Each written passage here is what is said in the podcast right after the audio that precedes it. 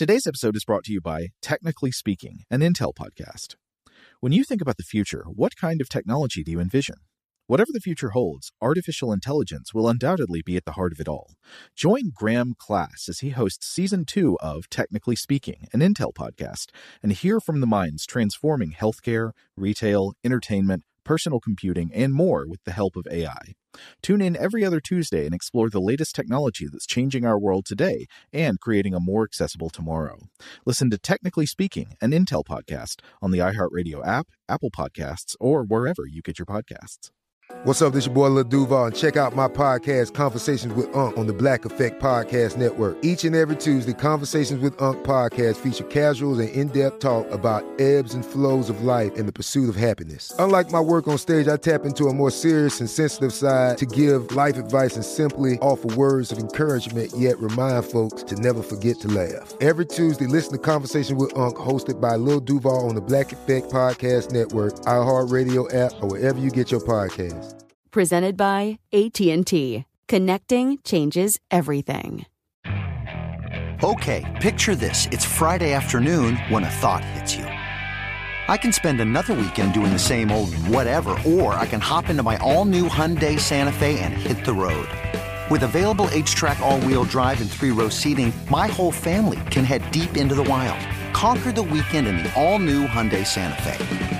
Visit HyundaiUSA.com or call 562 for more details. Hyundai, there's joy in every journey. This episode is brought to you by Navy Federal Credit Union. At Navy Federal, it's been the mission to help the military community for over 90 years. And not just help them, but do everything to make sure they not only grow, but flourish. That's why Navy Federal Credit Union has all kinds of great savings and investment options like share certificates with sky-high rates. So don't hesitate. Start growing your finances today with a variety of savings and investment options. Navy Federal Credit Union. Our members are the mission. Savings products insured by NCUA. Investment products are not insured, not obligations of Navy Federal and may lose value. Welcome to Stuff to Blow Your Mind from HowStuffWorks.com.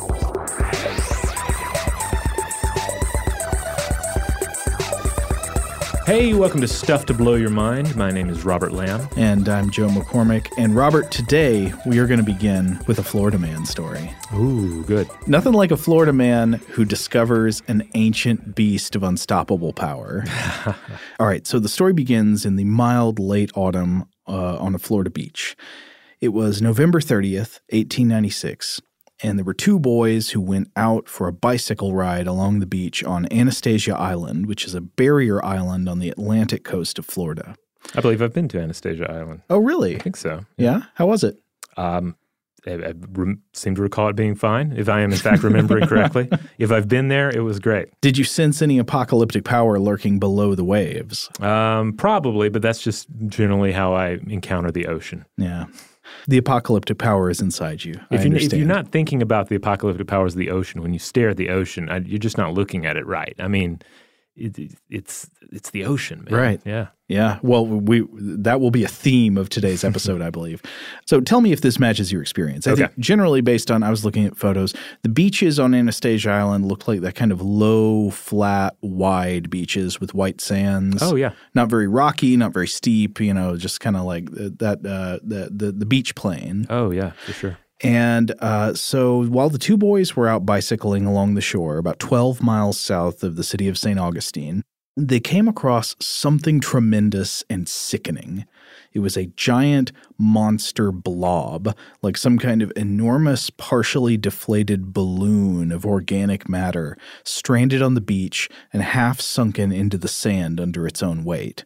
Now, at the longest dimension, this blob was over 20 feet.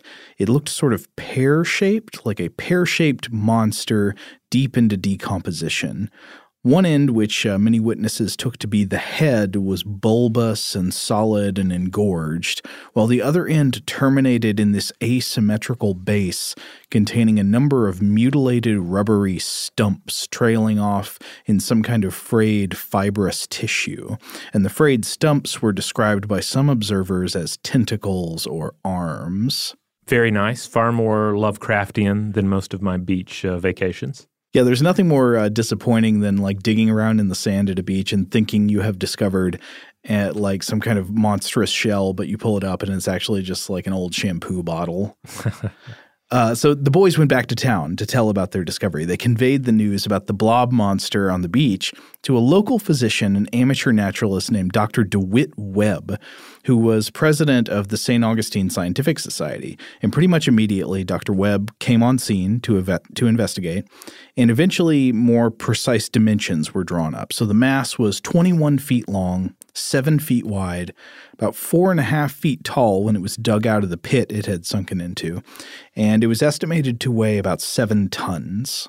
And despite its blobby appearance, I have read anecdotes. I'm not quite as sure if these are true, but anecdotes from the scene that people reportedly uh, tried hacking at the remains with an axe and were unable to make a dent in it this way. So while it looks very blobby, it was supposedly very tough. Hmm.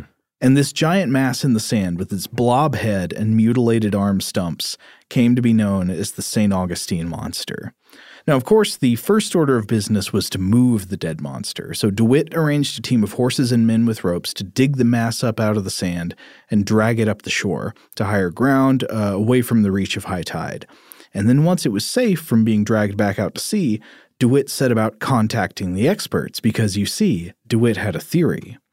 This was the decomposed head of a gigantic octopus Ah, never before cataloged by science.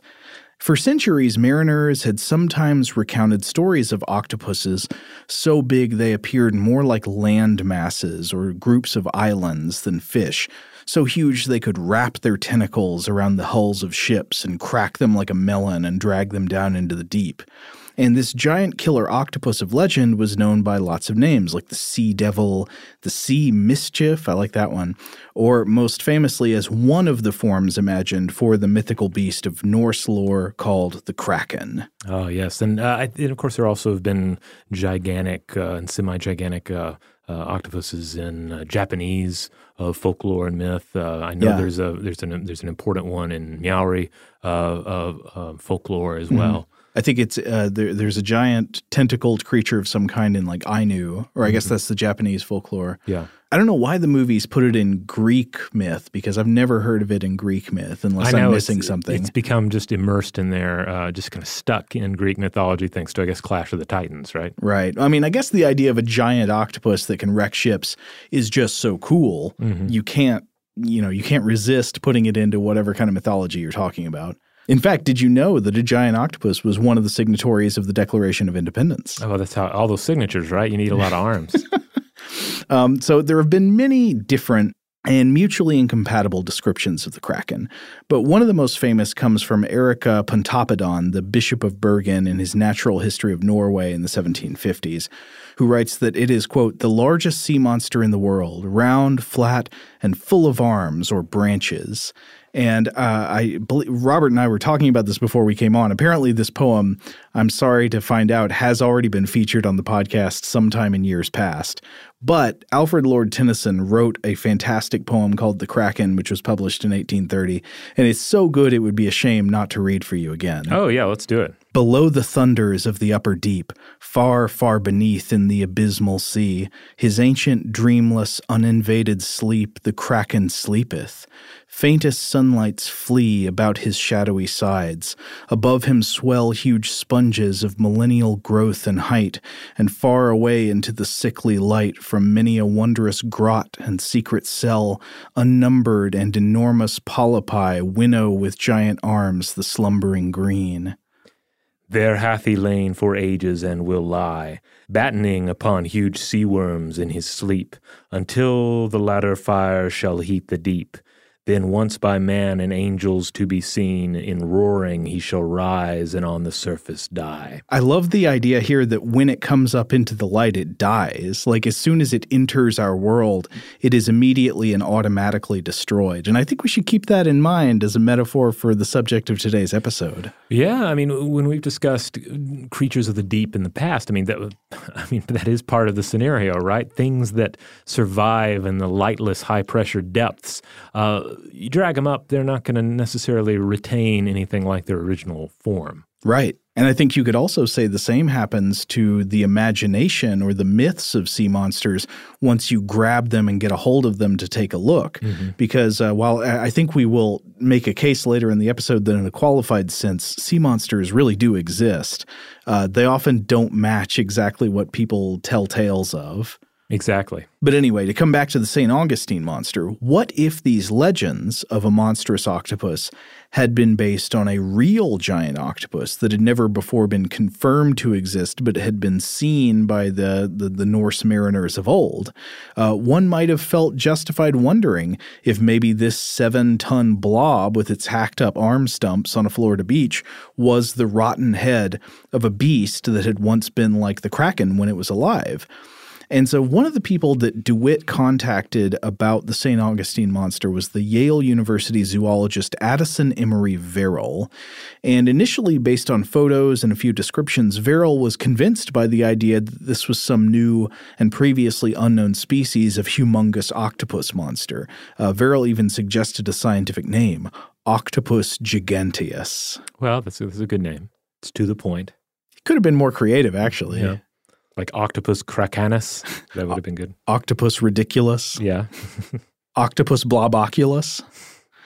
Uh, so, based on the initial photos and descriptions that Verrill received, and by comparing the analogy of uh, you know the size of known octopuses, Verrill wrote at the time, "quote When living, it must have had enormous arms, each one a hundred feet or more in length, each as thick as the mast of a large vessel, and armed with hundreds of saucer-shaped suckers, the largest of which would have been at least a foot in diameter." And of course, that description instantly brings to mind some of these classic woodcut illustrations of, of an enormous octopus wrapping its arms around the masts of ships. Yeah, and these match like the old sailors' legends mm-hmm. from, say, Norway or from Greenland, where they'd say, you know, if you go out in the ocean at the wrong time of year, uh, a kraken can come up and drag your ship down. Now, there's a, an older episode of Stuff to Blow Your Mind I want to mention. Um, where we, we talked about sea monsters, particularly uh, and how they relate to maps.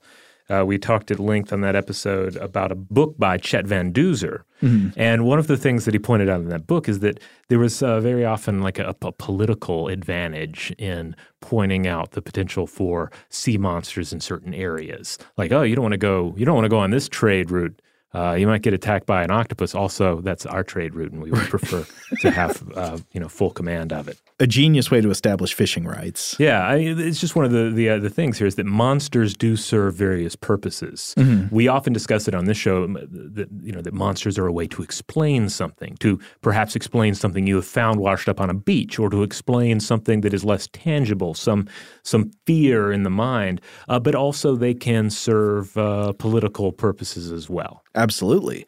Now, this is a pretty amazing thing to conclude, right? In 1897, you've got real physical evidence of a giant octopus from seafarers' legends. Yeah. But unfortunately, it was not to be, uh, because once Verrill got more data to work with, he quickly went back on the idea that this was a giant octopus or an octopus of any kind. He wrote an article in The American Naturalist in 1897, which is the year after the monster was discovered, including a lot of interesting observations about the mass. For instance, even uh, three months after its initial discovery, the monster had not shown noticeable advance of decomposition.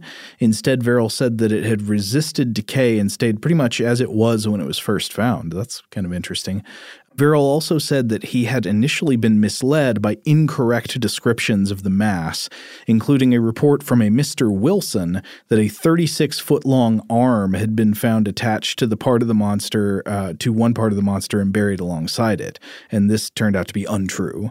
But the real death of the huge octopus hypothesis was when Verrill received some samples of the tissue from DeWitt. And according to Verrill, even a quick glance at these sections of the blob would tell you they were not octopus tissue. And I'll just read a section of dis- his uh, description with some abridgments.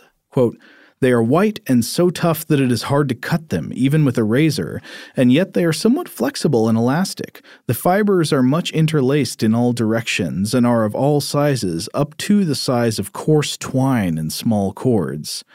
Naturally, most of the interior parts had decomposed long before it was opened, so that we lack details on the interior structure. Externally, there is but little trace of cuticle. The surface is close grained and somewhat rough, with occasional gray patches of what may be remnants of the outer skin, much altered by decay. The thick masses contain a slight amount of oil and smell like rancid whale oil, but they sink quickly in water owing to their great density. And later he says, its toughness and elasticity remind one of the properties of thick vulcanized rubber. Ah, and here we're getting closer to the truth. Right. So Verrill concluded based on his experience with marine animal tissues, that it was the integument, meaning the tough outer skin, from the head of a dead sperm whale, though possibly a sick or unusually shaped one. But this amazing monster, this astonishing evidence of the great king octopus battened upon huge sea worms until the latter fire heated the deep, you know, he turned out to be nothing but a multi ton blob of dead, partially decomposed skin and bits of other tissue from a sperm whale. And it's crazy crazy how that can be a disappointing answer. You know, to say actually it's not the flesh of of an undersea uh, giant. It's the flesh of an even larger undersea giant, just one that we're more familiar with. Exactly. I mean, the sperm whale is a sea monster. Yeah. I mean, there there is clearly reason to believe that some sea monster legends are based on observations of actual animals, and they're not monsters. They're animals we know about that are amazing, gigantic, fascinating, strange, terrifying creatures in their own right. And the sperm whale is absolutely one of these. Yeah, creatures that still retain many of their mysteries. Uh, so you know, it's not even like we have a full understanding of these creatures and you know can see them at a zoo or something or an aquarium.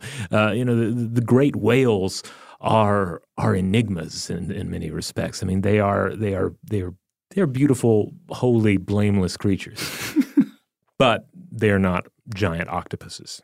Yeah, well, I mean, if you can blame them for anything, you can blame them once dead for inspiring a lot of back and forth about new types of giant octopuses or monsters discovered. Because despite a highly reputable zoologist solving the mystery of the St. Augustine monster within a year of its discovery, right? This was 18 mm-hmm. this is with within less than a year of the thing being found that despite this, the giant octopus theory persisted for a long time. I mean, a really long time, and not just in the halls of cryptid mania, but in respectable mainstream publications. It still gets brought up when, when people talk about blobs washed ashore in recent years. The idea that maybe this was a giant octopus in St. Augustine, and they figured out what it actually was the, like a less than a year later. Yeah. So, this is going to be the subject of uh, this episode of Stuff to Blow Your Mind and the following a two part look at globsters. now, we'll define globster more uh, rigorously as we go on in this episode, but you might be able to guess already what it is. Basically, it is a blob of life washed ashore on a beach that gives rise to many questions and speculation. Yeah, mysterious, um, rancid goo. Mm-hmm. uh, but yeah, you, you might be wondering how could there be two episodes worth of stuff to talk about? It has wonderful connections to sea monster legends, to, to, to really interesting interesting science. Uh, this is this turned out to be a very rich topic. No pun intended about the richness of whale blubber. Yeah, it has legs, even if uh, you know globsters themselves don't really have appendages anymore.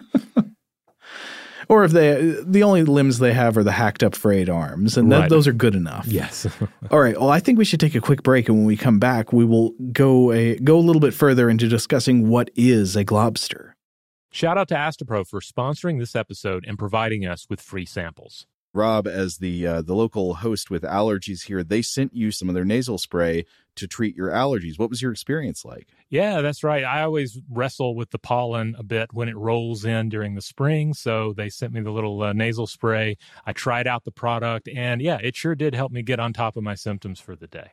And it's so fast acting, uh, it was already kicking in before I left the house. Astepro is a first of its kind nasal allergy spray. It's the fastest 24 hour over the counter allergy spray. It starts working in 30 minutes, while other allergy sprays take hours. Astepro is the first and only 24 hour steroid free allergy spray. Astepro delivers full prescription strength indoor and outdoor allergy relief from nasal congestion, runny and itchy nose, and sneezing. Get fast acting nasal allergy symptom relief with Astepro. Go to asteproallergy.com for a discount so you can get Astepro and go today. A S T E P R O allergy.com. Astepro and go. Use directed for relief of nasal congestion, runny nose, sneezing, and itchy nose due to allergies. Today's episode is brought to you by eBay. eBay Motors is here for the ride. Remember when you first saw the potential? And then, through some elbow grease, fresh installs, and a whole lot of love, you transformed a 100,000 miles and a body full of rust into a drive that's all your own.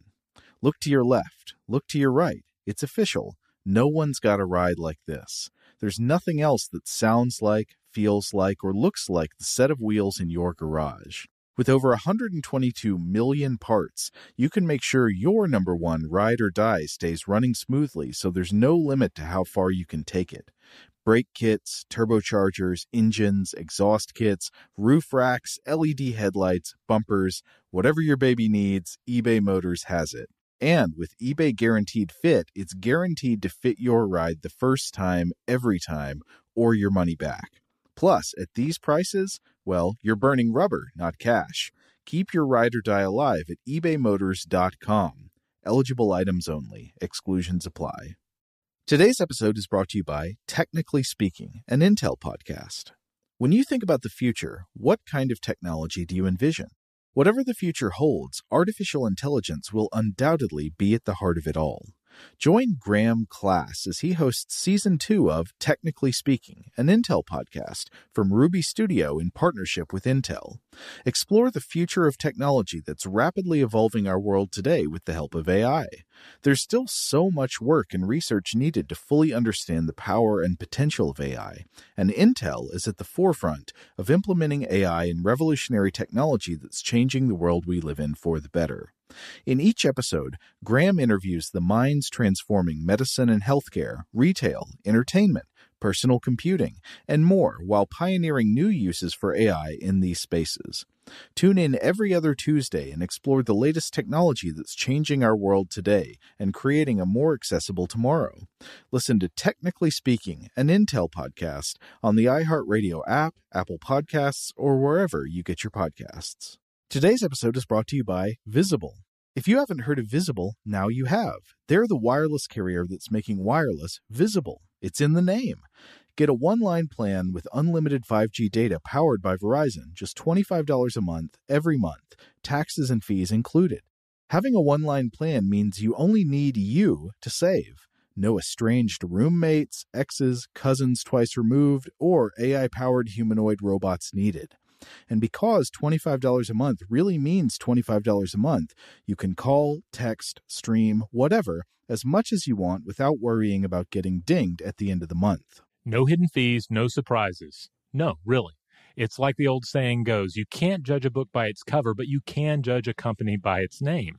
So spread the word. Tell all your friends there's a wireless company out there with transparency in their name, and they're called Visible. Start saving on wireless today at visible.com. Monthly rate on the Visible plan for data management practices and additional terms, visit visible.com. All right, we're back. So this is the sort of thing we see pop up uh, here and there. Uh, you know, anywhere the natural world touches human civilization, and quite often inexpert uh, biological assessments uh, occur of what remains. Oh yeah, And I, then- I love I love a good goo. Yeah, and in, in many cases too, we're going to be looking at situations where it is an expert who is uh, who is passing judgment on the globster or the strange jelly that's washed up, but they might not be an expert in, say, marine biology. Uh, they might be an expert in another area. Uh, so it's not just uh, you know local uh, buffoons uh, marching drunkenly up and down the coast and encountering strange remains. Well, remember from the story that we started with, with the St. Augustine monster, Addison Emery Verrill himself, this noted zoologist, he at first thought it was a giant octopus of shipwrecking size. Uh, it was only once he had the samples in front of him and better photographs to look at and stuff that he had that he realized, like, oh no, I, I've made a big mistake. So, uh, a, couple of other examples of similar scenarios uh, that, that I want to discuss here. First of all, the idea of star jelly. I've talked about this on the show before. It's one of my favorite examples, and not just because it so closely mirrors the opening of the classic films, uh, you know, The Blob from 1958 and the remake in 88, in which a hobo pokes a meteorite and an ooze inside of it climbs up the stick or down the stick and consumes his hand. In these cases, though, with star jelly, what you have is an amateur sees a shooting star – in the sky and then attempts to find it, to find the resulting meteorite. And so they go kicking around the woods, paying attention to stuff that they normally wouldn't deal with or encounter and certainly wouldn't analyze. And finally, they happen across some glob of fungi or decaying organic material and they become convinced that this is what fell to Earth. This is the star jelly. I wonder what's the funniest substance ever ever believed to be star jelly. Like, was there ever just like a pile of bear vomit that, Yeah. that became star jelly? Or candy, you know, like some sort of gummy candy, uh, perhaps. Oh, like a bag of marshmallows left out in the rain. Yeah. Or a cake left out in the rain. Who knows? Um, now, another example that comes to mind sewer blobs, such as the Cameron Village sewer blob in Raleigh, North Carolina. Lovely. Uh, you, you might remember this one, Joe. This one was something of a YouTube celebrity back in 2009. Uh, well I- before I'm the sorry days- to say I don't remember. You don't remember this? No. Oh, I remember. Um, I remember like blogging for How Stuff Works at the time, and I, I think I think Marshall Brain did some some blog posts about about this particular sewer blob. Uh, because what happened is you had this gross footage emerge of a pulsating glob in the sewers, and the footage scored just a lot of blob and unknown organism headlines. But it all turned out to be a colony of uh, tubifex worms, aka sludge worms or sewer worms, uh, and they're just a, uh tubificid segmented worm species that naturally reside in lakes and rivers, gobbling up bacteria. But they can survive on very little oxygen and have a knack for thriving in heavily polluted areas uh, full of uh, organic material. Wonderful. So, a sewer is totally their jam. So what brought them to Raleigh? Do we know? Uh, I, it's not particularly Raleigh. It's just the sewer system there. You know, there that they they just have a knack for thriving inside of the artificial um, uh, uh, parameters of a, a human sewage system, Mm-hmm. and then they just end up in these big pulsating masses. So there could be sewer worm blobs all over the place. There just happened to be one that went viral in 2009. Yeah, it's kind of like you know, what's the alchemy for becoming a, a YouTube superstar? You Right. pro- a lot of it's just luck. This right was the- place, right time. This Yeah. was the glob that was destined for um, for superstardom. this is the blobby pie. Yeah. Uh, sadly, this was a few years before Pizza Rat, so the the sewer blob and Pizza Rat did not get to like team up in a buddy cop film. But uh, you know, I still hold out hope for the future. But coming back to the the oceanic variety of mysterious blobs, the crazy thing is you still see these headlines all the time. Uh, heck, just this month in uh, 2019, uh, The Sun, a fabulous um, bastion of journalistic integrity, uh, they gave us this headline. Mystery sea creature dubbed Donald Trump's hair, hairpiece leaves experts stumped after a yellow blob is spotted off Australia. Okay. Um, Who dubbed it that? The author of this article, or it, that came, comes to us from the Sun. Uh, weirdly enough, I, I mean, I admit that's a good headline. Yeah. And weirdly enough, Fox News ran an article in December of 2018 listing some of the more noteworthy globsters to wash up on shores just in 2018. I mean, th- there's always a blob here or there that'll that'll get somebody's attention, and there'll be an article about it. Who knows? In the Daily Mail, maybe saying it's an alien. Yeah, I mean, it's always going to make a headline, right? Because you get to say mysterious blob, globster, what have you, has washed up on the shore. You want to see that picture, and then you you're intrigued by the mystery. And the selected entries are uh, in that Fox News piece, for example. It's a good sampling of the sort of strange blobs that are often reported: unidentified whole or partial sea jellies or jellyfish, slabs of decaying whale and weird fish remains. And sometimes it, it, it is actually the, the remains of a cephalopod, or seems to be, including uh, the, the odd remains of a giant squid. For instance, there was a noteworthy giant squid uh, that washed up in August of 2018 on the coast of New Zealand. Like, undeniably, uh, an, uh, just a whole giant squid. And you see pic, uh, pictures of the, the, the two gentlemen who found it, like laying next to it and posing with it. Wait, do you know if it was giant squid or colossal squid? Oh, it was our friend Archie, for oh, sure. yeah, Architeuthis. Yeah. Uh, I think just because I, I think of the colossal squid as being the one in the Southern Ocean, but I guess there are giant squid down there too. Now, the term globster itself emerges uh, in 1962 with uh, from a similar part of the world with the Tasmanian globster. Uh-huh. This was a 20 foot in unidentified carcass that washed up uh, washed ashore in western Tasmania. And uh, this is uh, this is a quote from that particular story. Scottish biologist and writer Ivan T. Sanderson coined this term globster uh, in covering the, the story, and it beat out sea Santa which was a term used by another journalist covering the story as being like the uh, the term that would uh, remain part of the cryptozoological lexicon. Sea Santa? Where does that come? Uh, we'll see. It it doesn't make sense to me Because it jiggles like a bowl full of jelly? I guess it's just a bad headline. Globster is clearly the way to go. Now, Sanderson was also a sci-fi writer. He wrote about nature, travel, and the paranormal. He's most remembered today as being something of a cryptozoologist. Okay. But um, uh, the the article he wrote uh, included this description. It was initially covered with fine hair. There were five or six gill-like hairless slits on each side of the foreparts. There were four large hanging lobes in the front, and between the center pair was a smooth gullet-like orifice. The margin of the hind part had cushion-like protuberances, and each of these carried a single row of spines, sharp and hard, about as thick as a pencil and quill-like. It had a resilient flesh which appeared to be composed of numerous tendon like threads welded together in a fatty substance. So that sounds a lot like uh, the St. Augustine monster in many respects. Very much. Kind of kind of fatty, kind of fibrous, blob like with like uh uh, hairs or w- weird little frayed uh, fibery bits that that are hard to identify. Yeah, it would um it, it would not be surprising to discover that this had come from almost anything, right? You know, like you, you when you see an object like this, it's it's just not obvious that this is clearly one thing or another. Right. And to be fair, I mean, again, think about the mysteries of the sea. Under the curtain of the deep, there there lie great, uh, you know, great things probably still to be discovered. And so th- this is one of the things that I think sometimes people do. It sort of annoys me is like mocking ancient peoples for believing in sea monsters mm-hmm. because it is true that many ancient encyclopedists and bestiarists and seagoers described creatures which probably never existed. But I would posit that the belief in sea monsters generally, especially in the ancient world and even up until, you know, recent centuries, was a completely reasonable and valid thing to believe. And in many cases, sea monsters did exist. We just now have more accurate descriptions of them and we call them by different names. The sperm whale, the blue whale, the giant squid, the sunfish, the lion's mane jellyfish.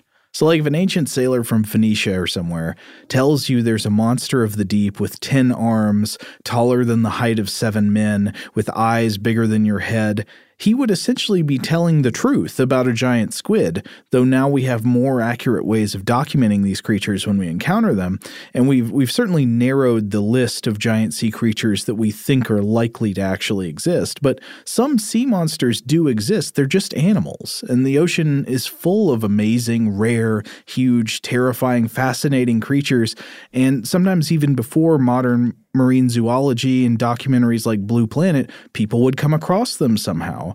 And one of the ways that people have long been encountering sea monsters like this is in the form much like the St. Augustine monster, washed ashore or pulled up on a line or in a net, dead, decomposing, suggesting an original form in a sort of once or twice removed fashion, you know, like melted, alienated, blob like. Yeah, and, and ultimately like partially exploded. Yeah, by by virtue of being pulled out of the depths. Yeah, not to mention. Well, I mean, you, you mentioned exploded. Uh, exploding whales are a whole other thing. Oh yeah, we, we could talk about sometime. Yeah, I think it's very useful, though, to think about uh, how sea monsters were discussed in olden days. Um, for instance, St. Augustine wrote that a monster is ultimately part of God's plan and uh, an adornment of the universe that can also teach us about the dangers of sin. Mm-hmm. But again, a part of God's plan, a part of the natural world. So these were not you know described as being demons per se they were just uh, creatures that we did not know much about and were, were noteworthy for uh, some of their uh, uh, their their attributes. Mm-hmm. 13th century theologian Thomas of Cantimpré devoted one book uh, entirely to sea monsters and another to fish of the sea.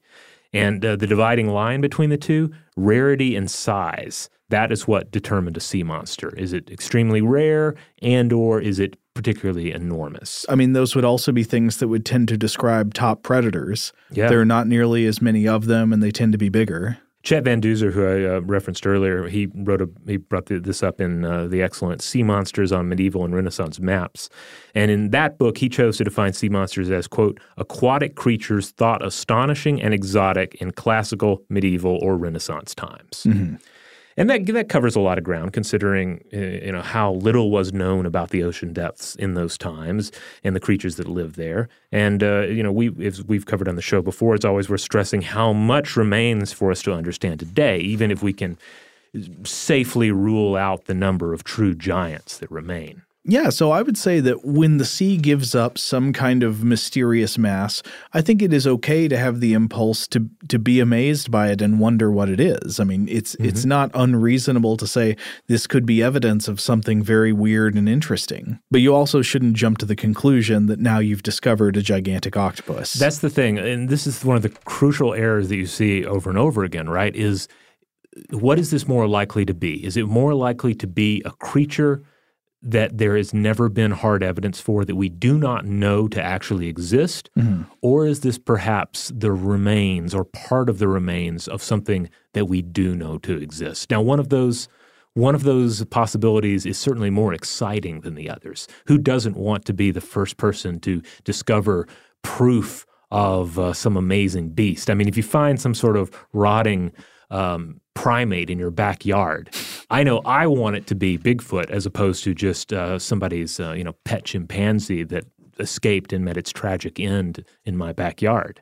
But one of those is far more likely to be the case than the other. Well, one of them you're going to be far more likely to sell for a big score of money than the other. Yeah, yeah. I, I'm not sure. I, honestly, I don't know what a dead chimp, chimpanzee goes for on the the, the uh, like local black market, but uh, probably not as much as Bigfoot in a cooler. I wonder what is the largest, the highest price a supposed Bigfoot in a frozen block of ice has ever sold for. Hmm, I don't know. Probably a pretty penny. So I think we should try to define globsters a little bit more um, to to get a get a more rigorous idea of what we're talking about uh, to fit into this category. So a lot of somewhat different looking things have been classified as globsters. What do all of them have in common? I'll, I'll posit a list of some universal criteria. This is this is my universal globster checklist. Okay. Number one comes from the sea. Obviously. Number two appears to be organic in nature. hmm Number three, but does not currently appear to be alive. And number four, defies initial classification. So it's definitely a globster when the sea gives up some dead organism, and it's at least initially hard to tell what kind of organism it is. But beyond that, there are some other major features common to many but not all things called globsters. Uh, one is that usually the object is large, like multi ton. hmm Usually it looks really gross or unusual and makes people think they've discovered a new species or a monster or an abnormally large specimen of a known species like a gigantic octopus. Occasionally, bright colors come up, especially if the specimen is uh, something that is related to a sea jelly, uh, but certainly not in these cases where it is ultimately part of a whale. Yeah, I'd say the most common physical description is big old blob, horrible odor, off white, gray, or pale pink color, uh, blob like shape, no apparent skeleton or bones, no apparent eyes, no apparent head, covered in fine hairs or stringy substances, and a kind of rubbery texture. Did I just see you shiver, Robert? Yeah, I did. Um, it's just it's something. It's just that description, right? It's just so loathsome to imagine. I'm surprised. I usually think of you as a person who has a quite strong constitution uh, with regards to, to gross and icky things. I don't know. The sea will offer up some uh, some things to challenge us. That's for sure. So let's talk about some other examples of globsters because because there are many, and we are not going to be able to cover them all today. I mean, to to, to, to mention a point already made, in, just in 2018, you had multiple examples of globsters popping up, uh, washing ashore for humans to find. So uh, let, us see. Let's let's let's go through them here. We've talked about the the Tasmanian globster here, uh, uh, OG globster from 1960. There's also the Bermuda blob from uh, 1988. Uh, which uh, was described as uh, two and a half to three, three feet thick, very wide and fibrous, with five arms or legs, rather like a disfigured star. It had no bones, cartilage, visible openings, or odor. Hmm. This one uh, was probably the remains of a whale carcass, by the way. Another one is uh, the Hebrides Islands globster from 1990. And there's a, a description of this one that's included in a, in a paper that uh, came back to uh, several times in researching this um, How to Tell a Sea Monster Molecular Discrimination of Large Marine Animals of the North Atlantic, published in the Biological Bulletin in 2002 by um, Carr et al.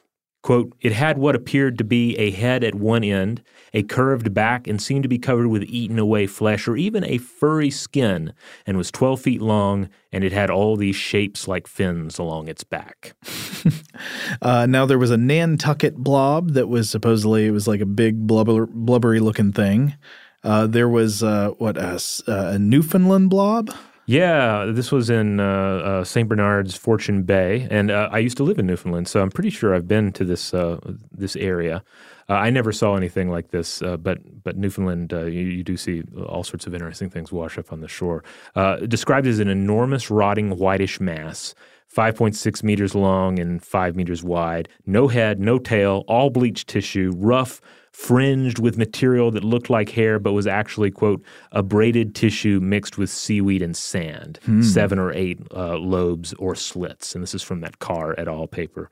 Uh, the state of the, the decay here made identification impossible, but uh, morphology ruled out a giant squid and suggested either the remains of a basking shark or any of several whale species found in the surrounding Newfoundland waters. Uh, Carr et al. ruled that based on genetic sequences that they were able to, um, uh, you know, to, to determine from the from a sample of the remains, it is without doubt the remains of a sperm whale. Yeah, familiar story by this point. Now, uh, in 2003, a 12 meter wide, 13 ton specimen of glorious blobbiness washed up on the coast of Chile at a place called Los Muermos Beach. And according to a BBC News article on the specimen from July of 2003, uh, researchers in Santiago thought that at first it might be some new species of giant octopus or squid. James Mead, a zoologist at the Smithsonian Institution in Washington, disagreed, telling the BBC, quote, I don't have enough data to say it's an octopus or it's a whale, but I would hazard a bet that when it gets firmly identified, it'll be a whale. And I've got a photo of it here. It looks, what does it look like, Robert? I mean, it looks like a giant uh, eldritch glob of a creature. Uh, certainly, you don't look at it and think, "Oh, that's part of a whale." No, it looks kind of like it could be a Cthulhu head. Yeah, it's sort of got things that look like arms or tentacles. And that comes through based on the photos, because in the BBC article, another whale expert disagrees with Mead, uh, saying that based on the photos, it doesn't look like whale tissue. It lacks a distinctive collagen matrix. Uh, and then after that, the article goes full Kraken. Huh. Quote, European zoologists, and it, the author does not say who, it just says European zoologists said it closely resembled descriptions of a bizarre specimen found in Florida in 1896 that was named Octopus giganteus, which has confounded experts ever since. Seems odd to me that the BBC is still floating, uh, no pun intended, the gigantic octopus explanation in 2003. Yeah, especially when you look at all these cases, uh, the ones we've we've looked at and some of the stuff we're about to discuss in a bit here. It seems like the whale explanation is generally the safe bet. Yeah, I mean, because remember, Verrill, the expert at the time, positively identified. He said, Look, I've seen what these samples are like. This is conclusively sperm whale tissue. That was back in 1897. And over 100 years later, like 106 years later, mm-hmm. we're still like, I think maybe this was a giant octopus that was on the beach in Florida. Uh, but you know what? We can do the lab work. That's a wonderful, glorious capability we have now. You mentioned the lab results uh, with a couple of these other blobs. So, what was the Chilean blob that people are saying is maybe a new giant octopus? Well, there was a paper published in the Biological Bulletin in 2004 by Pierce, uh, Massey, Curtis, Smith, uh, Olavarría, and Maugel. And this was called Microscopic Biochemical and Molecular Characteristics of the Chilean Blob and a Comparison with the Remains of Other Sea Monsters, colon, nothing but whales. so uh, you can guess where this one's going. They used electron microscopy to reveal that the Chilean blob was, quote, largely composed of an acellular fibrous network reminiscent of the collagen fiber ne- network in whale blubber. They also used DNA analysis to determine that the blob was a 100% match for the DNA of sperm whales. Quote, these results unequivocally demonstrate that the Chilean blob is the almost completely decomposed remains of the blubber layer of a sperm whale. And in fact, the authors point out that despite lingering cryptozoological interest, every single one of the globsters we mentioned in the list a minute ago, or I, th- I think all of them, if not all of them, most of them are, are mentioned in this list, uh, and the St. Augustine monster that we started by mm-hmm. talking about have also been shown by modern sample analysis to have been the decomposed remains of whales, usually sperm whales, but definitely whales. So far, it's all whales. All right. Well, on that note, let's take a quick break. And when we come back, we're going to talk about whale flesh. And we're going to discuss why and how uh, whale flesh ends up uh, masquerading as strange, unexplained creatures from the deep. Today's episode is brought to you by eBay. eBay Motors is here for the ride. Remember when you first saw the potential? And then, through some elbow grease, fresh installs, and a whole lot of love, you transformed a 100,000 miles and a body full of rust into a drive that's all your own. Look to your left, look to your right. It's official. No one's got a ride like this. There's nothing else that sounds like, feels like, or looks like the set of wheels in your garage. With over 122 million parts, you can make sure your number one ride or die stays running smoothly so there's no limit to how far you can take it. Brake kits, turbochargers, engines, exhaust kits, roof racks, LED headlights, bumpers, whatever your baby needs, eBay Motors has it. And with eBay Guaranteed Fit, it's guaranteed to fit your ride the first time, every time, or your money back. Plus, at these prices, well, you're burning rubber, not cash. Keep your ride or die alive at ebaymotors.com. Eligible items only, exclusions apply. Today's episode is brought to you by Technically Speaking, an Intel podcast. When you think about the future, what kind of technology do you envision? Whatever the future holds, artificial intelligence will undoubtedly be at the heart of it all. Join Graham Class as he hosts season two of Technically Speaking, an Intel podcast from Ruby Studio in partnership with Intel. Explore the future of technology that's rapidly evolving our world today with the help of AI. There's still so much work and research needed to fully understand the power and potential of AI, and Intel is at the forefront of implementing AI in revolutionary technology that's changing the world we live in for the better. In each episode, Graham interviews the minds transforming medicine and healthcare, retail, entertainment, personal computing, and more while pioneering new uses for AI in these spaces. Tune in every other Tuesday and explore the latest technology that's changing our world today and creating a more accessible tomorrow. Listen to Technically Speaking, an Intel podcast on the iHeartRadio app, Apple Podcasts, or wherever you get your podcasts. Today's episode is brought to you by Visible. If you haven't heard of Visible, now you have. They're the wireless carrier that's making wireless visible. It's in the name. Get a one line plan with unlimited 5G data powered by Verizon, just $25 a month, every month, taxes and fees included. Having a one line plan means you only need you to save. No estranged roommates, exes, cousins twice removed, or AI powered humanoid robots needed. And because $25 a month really means $25 a month, you can call, text, stream, whatever, as much as you want without worrying about getting dinged at the end of the month. No hidden fees, no surprises. No, really. It's like the old saying goes you can't judge a book by its cover, but you can judge a company by its name. So spread the word. Tell all your friends there's a wireless company out there with transparency in their name, and they're called Visible. Start saving on wireless today at visible.com. Monthly rate on the Visible plan for data management practices and additional terms, visit visible.com.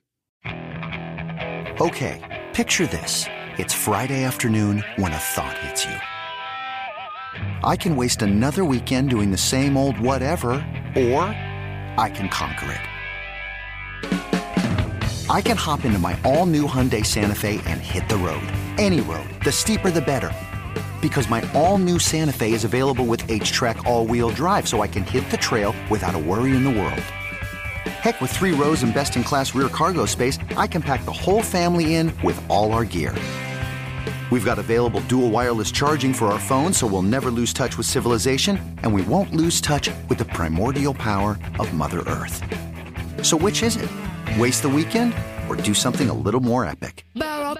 And conquer it in the all-new Hyundai Santa Fe. Visit HyundaiUSA.com or call 562 for more details.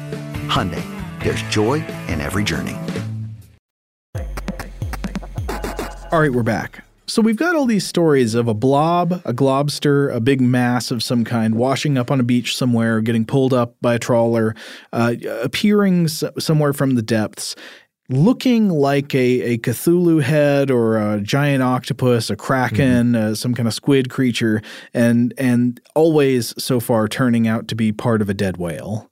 Yeah, because here's the deal: if you're looking for a sea monster, whales are it. Yeah, kind of. And likewise, if a giant hunk of something formerly living washes up on the shore, you have to at least consider that it stems from some of the largest denizens of the sea. And indeed, that classification of animal that includes not only the largest animals alive today, but the largest animals that have ever lived. Yeah. The larger adult whales, as we've discussed in the show before, are largely untouchable in the natural world. Modern whales, yeah, they have to contend with human ships, pollution, and they've had to survive the horrors of the whaling industry in the past. Uh, and in some cases, they do have to contend with the orca, the, the wolves of the sea. Yeah, uh, pods of orcas will sometimes try to prey on sperm whales. Yeah, and then of course the younger whales are, are even more vulnerable in some cases.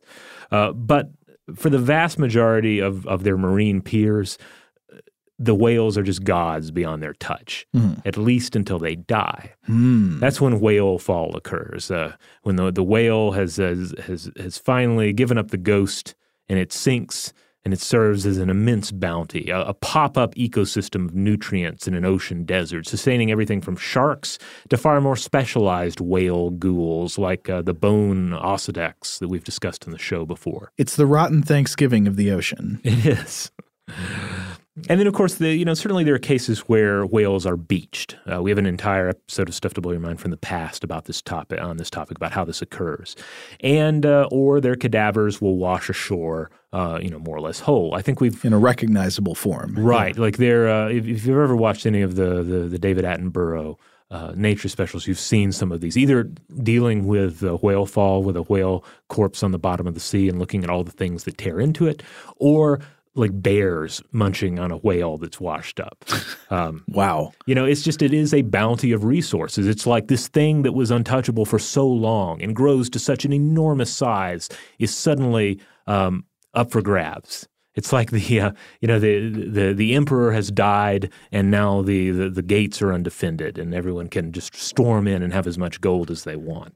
And but then, of course, we do have cases where we just get a big old hunk of blubber, just a big old hunk of blubber washing up on the shore, and then people wonder what this might be. Mm-hmm. So to, to really put that together, though, to, to to to understand like what's going on here, we have to talk about what blubber is and what it is not. Blubber is essentially, and I really want to tag essentially here, a thick layer of fat. But it's thicker than any fat layer you'll find elsewhere in the animal kingdom. It covers the entire body of animals such as seals, whales, and walruses, except for their fins, flippers, and flukes. It has three key roles energy storage, insulation, and buoyancy.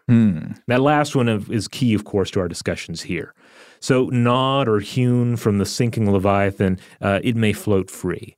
And uh, as far as thickness goes, because some of these these globsters they do look very thick, the thickest blubber is found on uh, right whales who live in chilly Arctic and Antarctic waters, and it's more than a foot thick.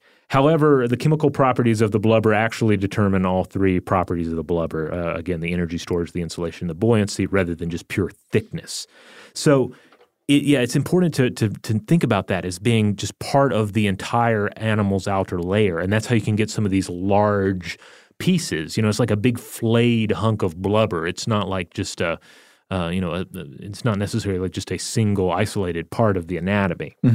And not only is this blubber thicker than the fat of land animals. It also contains a lot more blood vessels. And many marine bi- biologists actually consider it more of a unique connective tissue unto itself. Yeah, well, it's got that collagen matrix Yeah. that uh, that we've seen the experts talking about. Exactly. So yeah, there are principle there there there are aspects to the blubber that make it rather unique. And these attributes are one of the reasons it'll end up washing ashore, but it's also one of the reasons that we may look at it and we don't associate it with, say, uh, you know, the, the fat on a, a butchered cow or pig or what have you. However, this does make me wonder if during the days like the the, the you know the the the, uh, the peak of the whaling industry, Mhm. would you be far less likely to encounter a globster sighting just because more people would have familiarity with the anatomy of whales, Hmm. or perhaps there would you know, because there are fewer of them to uh, to wash to wash up on the shore. I don't know. That's a good point. Like people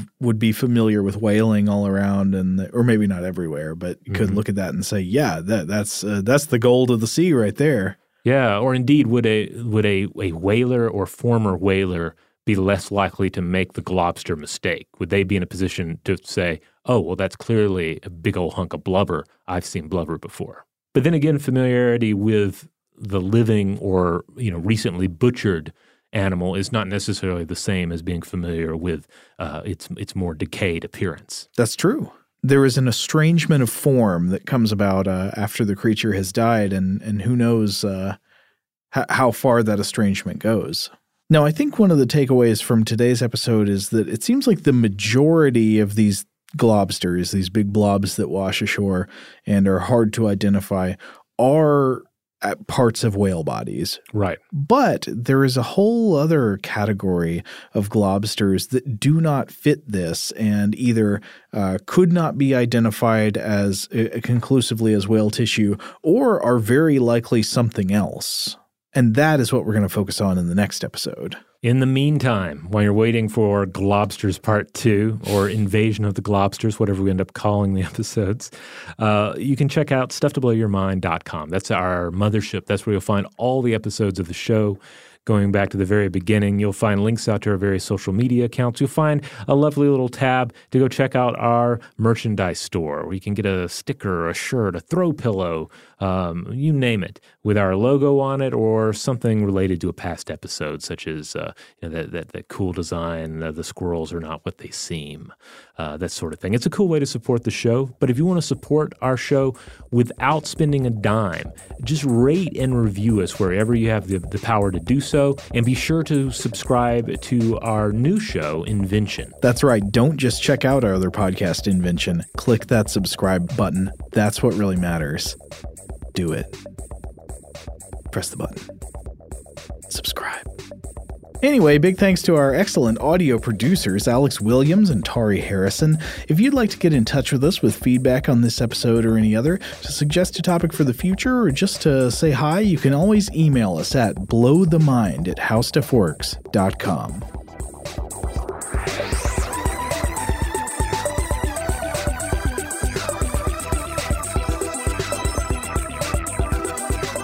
For more on this and thousands of other topics, visit howstuffworks.com.